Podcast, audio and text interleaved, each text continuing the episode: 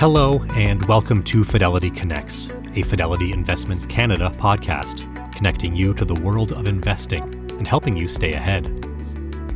Joining us today for a look at the latest market action is Jurrien Timmer, Director of Global Macro. Today, with host Pamela Ritchie, Jurrien breaks down recent market news surrounding interest rates, as well as sharing his perspectives on valuation, the business cycle, comparisons to past cycles, and recession risk. Particularly on the comparisons to past cycles, Jurrien notes the similarities in today's economy to the 1940s during World War II. The demographics are different, but there are enough similarities to pay attention. Stay tuned for this and more. Today's podcast was recorded on September 19th, 2022, and per usual, Jurrien has a few charts to share, so please head to at Timmer Fidelity on Twitter to follow along. The views and opinions expressed on this podcast are those of the participants and do not necessarily reflect those of Fidelity Investments Canada ULC or its affiliates. This podcast is for informational purposes only and should not be construed as investment, tax, or legal advice. It is not an offer to sell or buy, or an endorsement, recommendation, or sponsorship of any entity or security cited. Read a fund's prospectus before investing. Funds are not guaranteed. Their values change frequently, and past performance may not be repeated. Fees, expenses, and commissions are all associated with fund investments. Great to see you, Jurrien. You're in your office. Hey, Globetrotter. I, I had to get some of the cobwebs off because I haven't been here since August. So, uh, but it's good to be back. It's good to see you. I'll remind everyone who's joining us here to send in any of your questions that you have for Jurrien over the next half hour or so. So, so let's begin with exactly this. There are some who will say that there's not a lot of time left for Jerome Powell and the FOMC ultimately to um, to take interest rate hikes even higher. This may be sort of their final chance. And some are saying even 1% might be possible. Where, where do you fall within this discussion? The first slide we'll look at today is the Fed and the market, tweeted on September 19th. My answer, my snarky answer always is it doesn't really matter whether they go 50, 75, 100. What matters is where are they going to end up and when and what are going to be the consequences of that. And so in the last week or so, you know, as we all know, there's been yet another reset, another moving of the goalposts um, in terms of where the Fed will end. You know, it was, you know, originally it was 3%, then it went to 4 then back to three and a half, and now it's at 4.4, 4.3%. And that's following that CPI report where the headline number was okay, but the core number was really bad. Um, and so that's driving the markets and the and the Fed to um, to kind of financial tighten financial conditions even more. So we have a very very fast upward slope, as you can see in that orange line. The yellow line is the actual Fed funds rate. So two and three eighths, but that's about to go up by at least 75, maybe, maybe 100. Um, who knows? Uh, and then we'll be at, you know, four and an eighth to four and three eighths, uh, sorry, three and, and, and, um, um, three and an eighth to three and three eighths.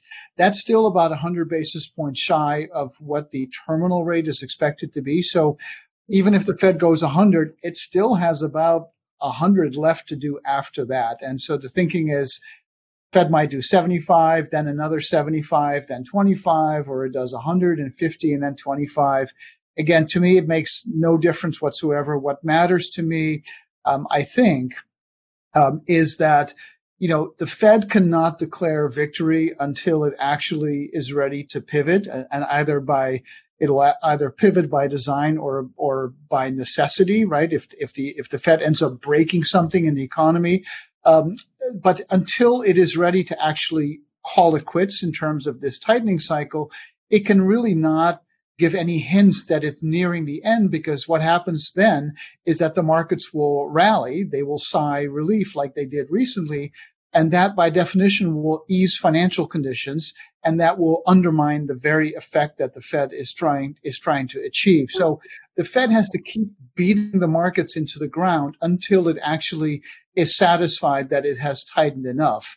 Um, and so that's kind of where we are right now. So it, it possibly could be something very similar to the message that Jerome Powell gave at Jackson Hole. Yes, uh, but, but you know, I think what we're getting to an interesting point in the market. Next up, we'll look at TIPS break evens versus headline inflation, tweeted on September 30th. Backward looking inflation, of course, is sky high, right? The CPI is at around plus nine, the core CPI is at around plus six and change, the core PCE is at around plus five, six and change. Um, and it's interesting how fast market conditions have changed. So in this chart, I show the, the CPI headline, the purple, the core PCE, which is the, the inflation indicator that the Fed watches mostly.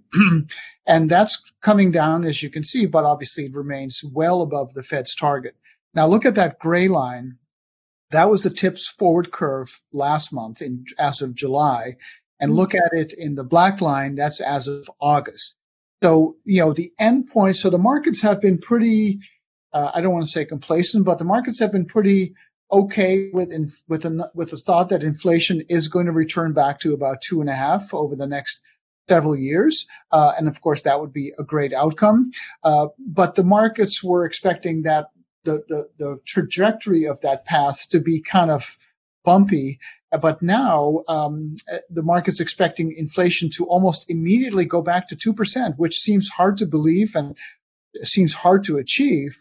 But if that's the case, um, if, if, inflation really is about to revert back to two, two and a half percent and stay there, then the Fed could be committing a massive policy error. And I think that's what's kind of starting to uh, to to percolate in the markets. And just one way of thinking about that, if we go to slide 10, the previous slide.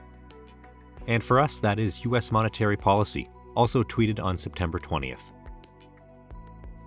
Um, if we look at the neutral rate, which is that smooth blue line, the Fed has not published the natural rate for two years, but I, I've built a, re- a, little regression model to kind of estimate where it is, and that's the that thick orange line. Uh, if we take the TIPS market at face value, and again, I don't know that that's the correct thing to do. The TIPS market could be completely wrong or distorted by the fact that the Fed owns over 30% of the TIPS market. But if we assume for a moment that the TIPS market is correct and we're going to go back to 2.5% pretty quickly and stay there, then based on the current forward curve, which is what I showed in that first chart, uh, the Fed will get to a properly restrictive mode. Uh, that's that dotted purple line. Uh, very, very quickly. And that actually will put it in the same category or, or the same level uh, of tightness relative to the neutral rate that it has been at the previous three inflection points. Um, and if you then add the effects from quantitative tightening, which some people think will kind of is is worth another 100 basis points of tightening, we would get to th- about 3% real, which is a solid two percentage points above neutral. And you know you can see those past peaks there in this chart. Again, this is all real rates based on the Fed policy cycle each one of those ended up in a recession. So I think the, the recession playbook, as the Fed keeps pushing the narrative, even though expectations are collapsing, um, sets up for the possibility that we will indeed have a recession and a policy error, um, and that the Fed is kind of overfighting the last war because it was too quick, too slow uh, to respond to the to the inflation threat, you know, a year ago. So, so one of the, I wonder if it's too soon to go to the valuation question. Then, is there more to say on this front? Because I that makes me want to ask about inflations um, pretty quickly. I, again, I, I think valuations for, for, for, the Fed, the, the Fed cannot let markets off the hook until it actually is done, and even then, the markets will rally like crazy, and then financial conditions will loosen. So the Fed's in a little bit of a bind. It, it cannot like even at, at this week's FOMC, when Jay Powell goes in the press conference, he has to be very careful what he says. If he if he hints that, yeah, well, after this we'll do another hundred and then maybe we're done, the, the markets will immediately rally. Um, and then and then it will undermine what he's trying to do. So you know, it kind of sounds like he's going to beat this market into submission, um, and then it really come, becomes a question of will it lead to a recession or not. But in the meantime, the valuation work isn't quite done, eh, which is what you asked about. Now we'll take a look at two equity valuation slides tweeted together in a thread on September 19th. We've talked about this in the past. The two year yield has been a good kind of indicator for where valuations should be, right? Because remember, earnings so far have not skipped a beat. The earnings revisions are certainly way down, but the overall number is holding up, which is not too surprising given where inflation is, because generally infl- uh, earnings hold up better during inflationary periods just because of the money illusion of inflation. Uh, but so far, this whole decline uh, which was 25% as of the low in June, has been about valuation. And this has been a valuation reset, uh, you know, an appropriate one based on what's happening with interest rates and the Fed um, and this whole rate cycle. And so I've been using the two year yield as a proxy. And guess what? The two year yield is almost at 4% today, uh, which is a far cry from even a week or two ago when it was at three and a quarter. And so you flip that two year yield upside down and you express it as a PE, which is just a, a simple regression formula, you get that orange line, and that suggests that the PE should be at 13 and a half.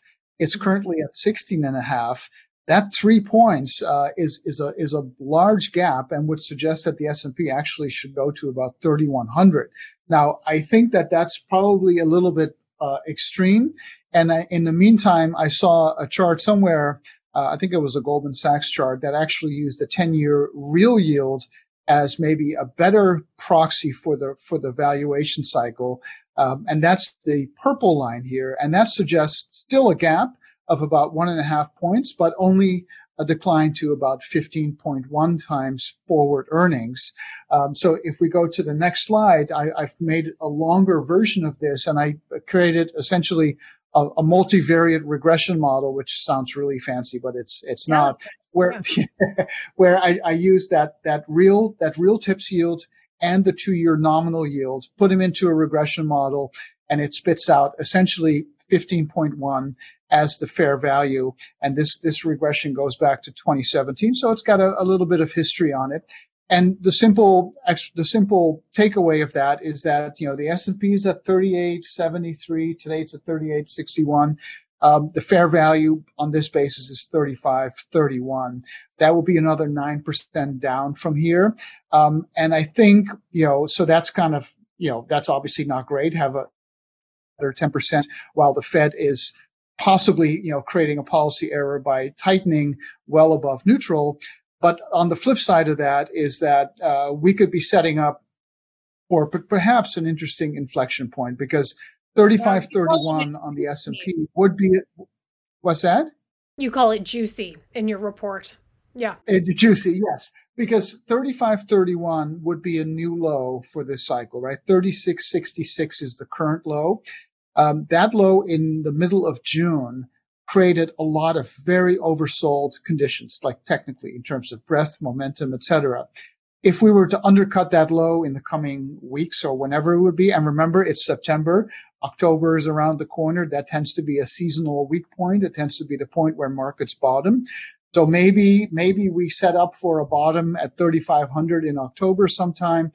That very likely will create a, a number of bullish divergences just because momentum and breadth were so oversold at the June low. And if that coincides with the terminal point for the Fed, you know, maybe by in October the Fed will have gone more, or maybe the economy weakens enough for the for the Fed to start believing the TIPS data and then indeed, you know, reversing policy, uh, creating that Fed pivot. If all of those things happen in the coming few months or so, at a point where you have a technically diverging bottom, uh, then I can finally, for the first time over the last eight months, start to get excited about buying the market here because so far I haven't been excited about it because the markets never got cheap. They, they never kind of, we never saw the capitulation.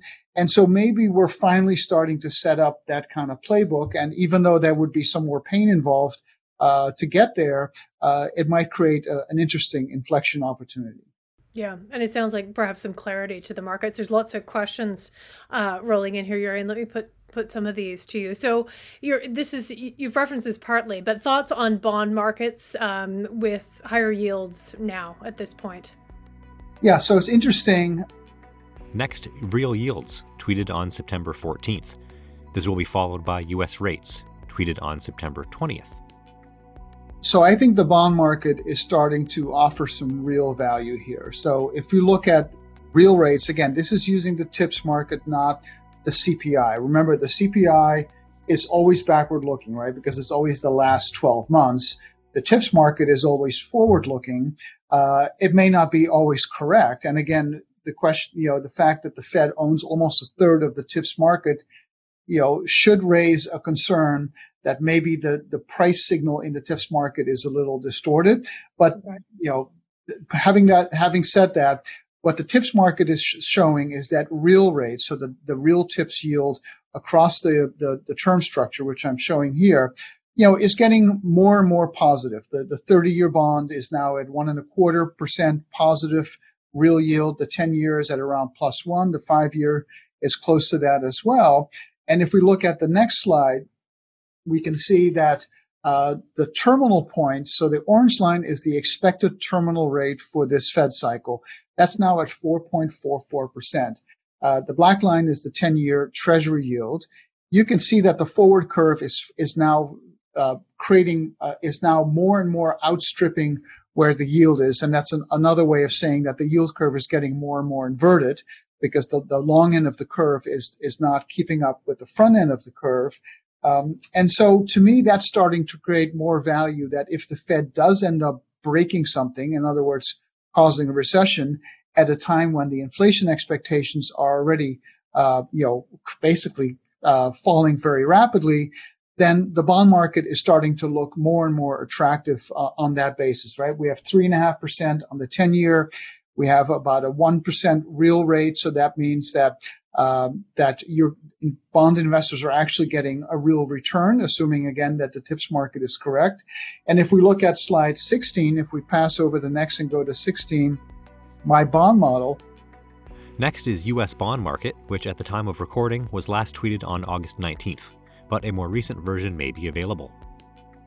Squiggly lines on the left are is is the, the model that explains where yields are on the basis of uh, of the interest rate structure and the and the and the economy, and then the green lines is is the same model but based on forward-looking expectations from the forward curve.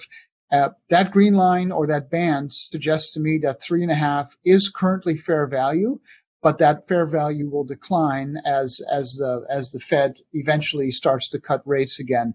And and one other way of thinking about it in the next slide is my cloud chart, uh, which I think is a good visual for thinking about the value of the 10 year. And that cloud chart is nominal rates and inflation, an interesting but not very often tweeted chart. We'll have to scroll back to August 4th for this one. Got the, the TIPS break even on the horizontal, the nominal 10 year yield on the vertical. Uh, that, that line, that blue line, is the regression of the two. And you can see how far above that line we now are. And so what this is telling me is that there's there's value in the bond market. Uh, there there's not quite value yet in the stock market for the valuations reasons that we that we highlighted, and either either the valuations keep going down and that lowers the fair value of the stock market, or the Fed breaks something and that would put the earnings in question, and that again would lower the fair value in the stock market. But the 40 side of the 60-40 to me is offering some some real value here. So that would be at least a helpful change from the last eight months where neither the 40 nor the 60 did anything, right? There was really no place to hide for investors. At least now, I think we're getting to the point where the 40 is at least a place to hide while we wait for that 60 to, to, to find its, its ultimate um, bottom. Fascinating. Okay, that is fascinating. So interesting to hear this and, and, the changes in you know what you think on this. Something that you've mentioned many times, uh, but one of the investors joining us here today asking you to to please go back to this. So they say, I saw your post on Twitter. We would compare this time to the 1940s. That we could go sideways. Um, can you expand on that? We'll take a look at 2022 versus 1946 next, tweeted on August 17th. I think this is actually the most likely outcome. Um, and uh, let me just kind of explain why I, I look at the 1940s. You know, um, actually, since day one of that we started doing this this webcast, you know, two right. and a half years ago, I used the 1940s analog a, as a fitting one because.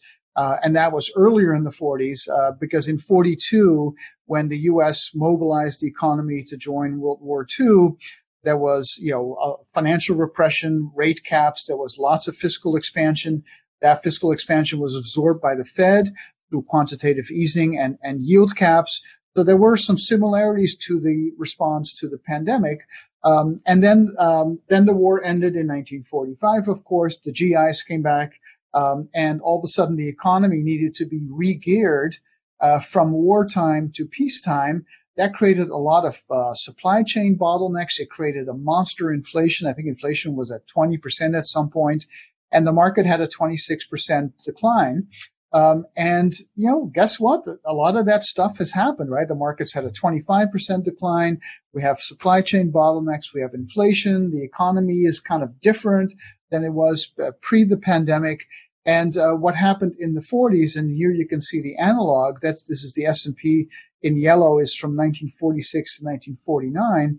Uh, the markets were in a holding pattern for about three years, and, and I'm not suggesting that that's that it's going to take that long this time around.